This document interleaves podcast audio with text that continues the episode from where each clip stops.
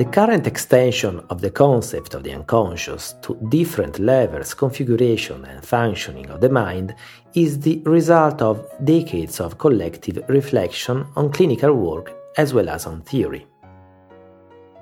Analysts today have a broader, more refined and complex knowledge of defensive and transformative processes, and this has also led to an evolution in technique. The paper we present today is a combination of psychoanalytic theory and technique through two clinical cases that present complex articulations of spurious unconscious functional areas and modalities, alternately the repressed and the not repressed. This paper was published in the Italian Psychoanalytic Annual issue 16 in 2022 the full text can be found on the publisher Raffaello Cortina's website. The link is available in this episode description. The full text also contains the extensive clinical portion that is not included in the following podcast. Stefano Bolognini is a psychiatrist and a training analyst of the Italian Psychoanalytic Society, of which he was a scientific secretary and president. After serving as a representative on the first IPA board, he became its president in 2013 and served in that role until 2017. He also founded the IPA Encyclopedic Dictionary of Psychoanalysis and is a member of the advisory board of the International Psychoanalytic University Berlin honorary member of the New York Contemporary Freudian Society and of the Los Angeles Institute and Society for Psychoanalytic Studies. Bolognini was a member of the editorial board of the International Journal of Psychoanalysis for 10 years and has published over 250 psychoanalytic works, both books and papers. I am Gaetano Pellegrini with Talks on Psychoanalysis the IPA podcast devoted to topics published in the IPA Society journals and Congress debates worldwide, featuring the original voices of the authors. This podcast series, published by the International Psychoanalytical Association, is part of the activities of the IPA Communication Committee and is produced by the IPA Podcast editorial team. Editing and post production Massimiliano Guerrieri, proofreading Elisabeth Danzi and Valentin Moscovici. To stay informed about the latest podcast releases, please sign up today.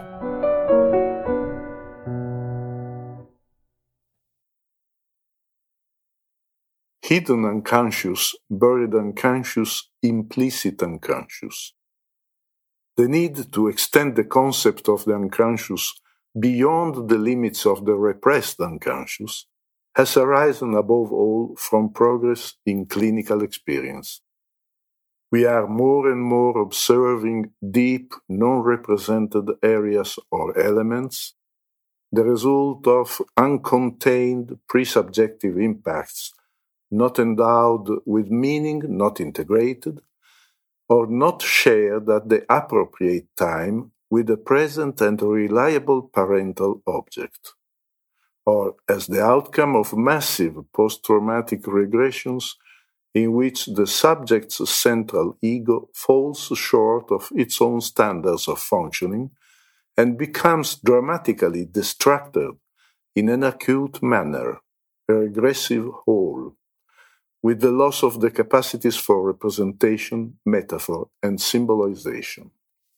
Thus, unprecedented perspectives have been opened up for understanding both initial basic functional immaturity and the dysfunction caused in later periods by post traumatic disorganization, destructuring of the ego. To the first scenario, shortcomings in the formative phase ab initio of the representational, metaphorical, and symbolic functions, I would add the flourishing and necessary development in psychoanalysis of an orientation which privileges the unconscious as the site of creative developmental potentialities. This is not a case of merely finding the way to release the repressed from censorship, or of reclaiming what has been dissociated or even banished far away in extra gravitational spaces outside the self. Rather, it is about allowing the unconceived, the never thought, the incomplete, the newly possible to germinate and flourish in the encounter and in the work that is done together. Many scholars of Bionian theory and practice are moving in this direction especially by their endorsement of shared reverie. But other theoretical and clinical currents are also turning towards forms of psychic enrichment and expansion through the provision of basic functions that were deficient at the start of life. The temporary renewal of the necessary physiological fusionality, mirroring, beginning the capacity for play, and the gradual experience of the interpsychic are only some of the possible ways in which the analytic process can be channeled towards this proactive dimension, which certainly cannot be prescribed or even recommended pedagogically, but for which analysts can be educated and trained if they possess in embryo the personal qualities that will enable it. This extension of the concept of the unconscious is contributing to important broadenings of techniques, since there is now a consensus that these deficient areas need a more complex analytic function than the simple descriptive interpretative highlighting of configurations and developments by giving the patient an explanation or information. To pass co-experientially through extended primary states of the self that have been devastated or abandoned, to represent or revisit traumatic incidents, and to develop a representational capacity all require an analytic co-presence of a different quality from the kind that ab externo adopts a dry technical role of merely observing and objectively interpreting.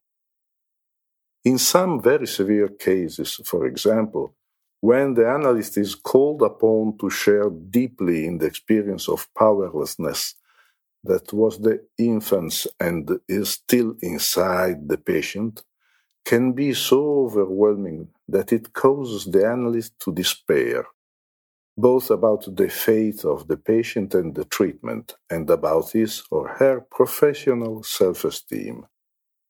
And not infrequently, the simple perceptibility of this despair reveals itself to be unexpectedly healing. Certain patients, like certain infants, have an absolute need for the object to experience and not simply decipher what they are going through. And in such cases, there can be no psychoanalytic empathy without a measured and partial degree of sharing. Even registering an experience within the symbolic levels of the ego requires a protracted cohabitation and interpsychic cooperation in order to come into effect and be established the unvalidated infantile experience and the experience not formulated require acknowledgement from the caregiver if they are to gain access to consciousness. It is generally recognized today that the infantile experiences of the first two years of life are to be situated in the sphere of procedural memory managed by the amygdala, as the regulator of the emotions since the hippocampus, which is essential for the explicit memory system, does not achieve maturity until two years of age.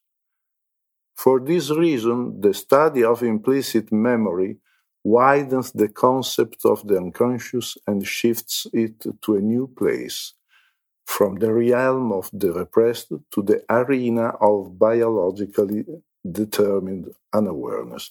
I am here quoting the IPA Encyclopedic Dictionary of Psychoanalysis. Acquisitions like this explain analysts' growing interest in the contribution of the neurosciences. Although we are only just beginning to glimpse a usefulness in this that goes beyond the comforting confirmations of many psychoanalytic observations. I quote again from the same source. Many analysts find helpful to inform themselves of emerging discoveries pertaining to specific areas of psychoanalytic interest, like documented neurobiological correlates of early traumatic histories and their partial reversibility by psychoanalytic treatment. And thanks again to the vast body of clinical observations, there is an equal growth in the interest being paid to most basic forms of translation of unconscious representations into reflective and symbolized knowledge or insight, or from procedural coding to symbolic coding, primary process to secondary process, preverbal to verbal forms of thought, to new emphasis on allegedly non conflicted, non symbolized, implicit or procedural knowing. Again, this quote comes from the IPA Encyclopedic Dictionary. This is why today we are making efforts to explore pre-subjective states of the self, which would be hard for those not fully prepared for the work to comprehend or even imagine. And we are profoundly interested in the concept of enactment, which many of us have recognized as the possible fourth via regia to the unconscious, after dream, the transference, and the countertransfer. Three levels in clinical work with the unconscious. Although the conceptual distinction between the processes of repression, splitting, projection, pathological projective identification, foreclosure, and schizoid dissociation as you see, I am deliberately listing all these phenomena on a gradient of progressive distancing from the conscious integration of the central ego, has been perfected on the theoretical level in recent decades. The feeling is growing that in many cases they are less clearly distinguishable in clinical practice, and that there is an increase in mixed pathological scenarios. See, for example, the highly complex portrayal of hysteric borderline psychotic forms in the historical classification by Meissner. I will present three clinical configurations whose classification might be disputed, but which, in my opinion, are well enough characterized in this way. The first is a clinical case with a very marked neurotic quality. The second involves a massive post-traumatic functional regression.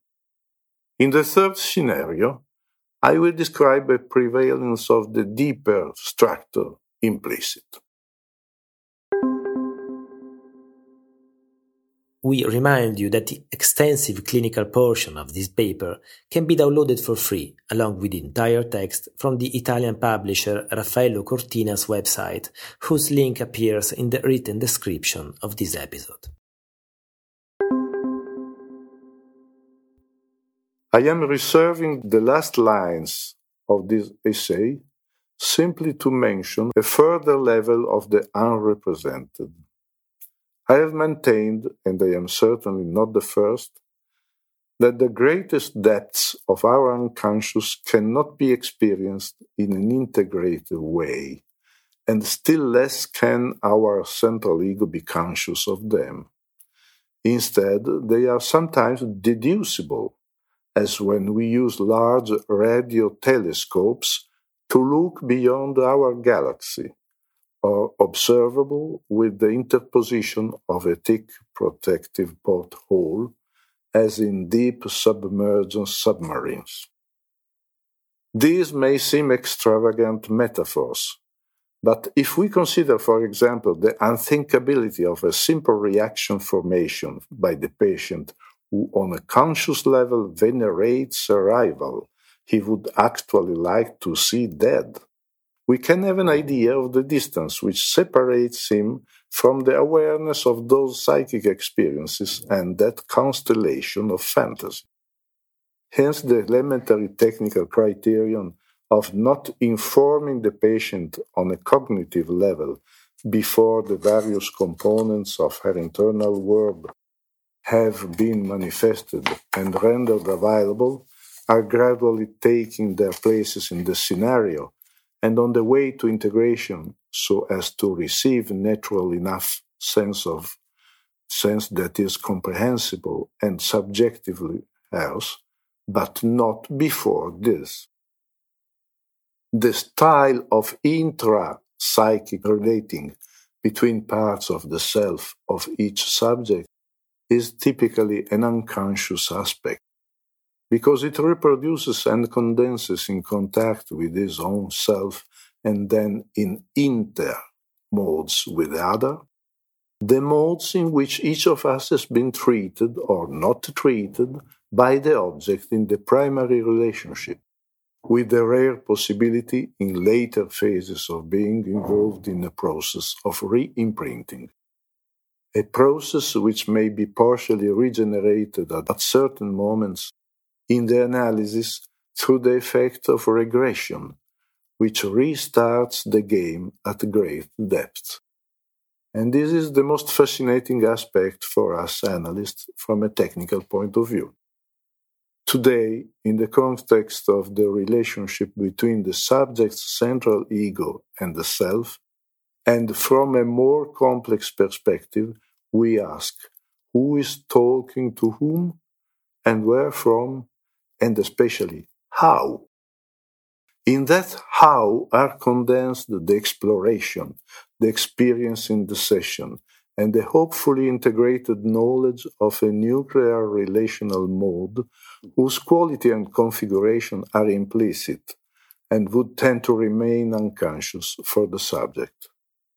The depth and granularity of these unconscious models of functioning may not depend directly on traumas, but may be the automatic result of early hypercondensed constitutive processes. They often constitute the person's character, forged in an early experience of treatment, and are taken on and managed as implicit. In fact, intra and inter alternate and combine ever more frequently in contemporary clinical reports with a sense of more comprehensible subterranean continuity between these two dimensions, which are destined to reveal themselves in various forms in the transfers until they produce more or less dramatic actions and enactments, and sooner or later, it is to be hoped, interpretations and in some cases, even measured, refined, wise interpretative actions. Interpret actions. And it is precisely there that the game is restarted.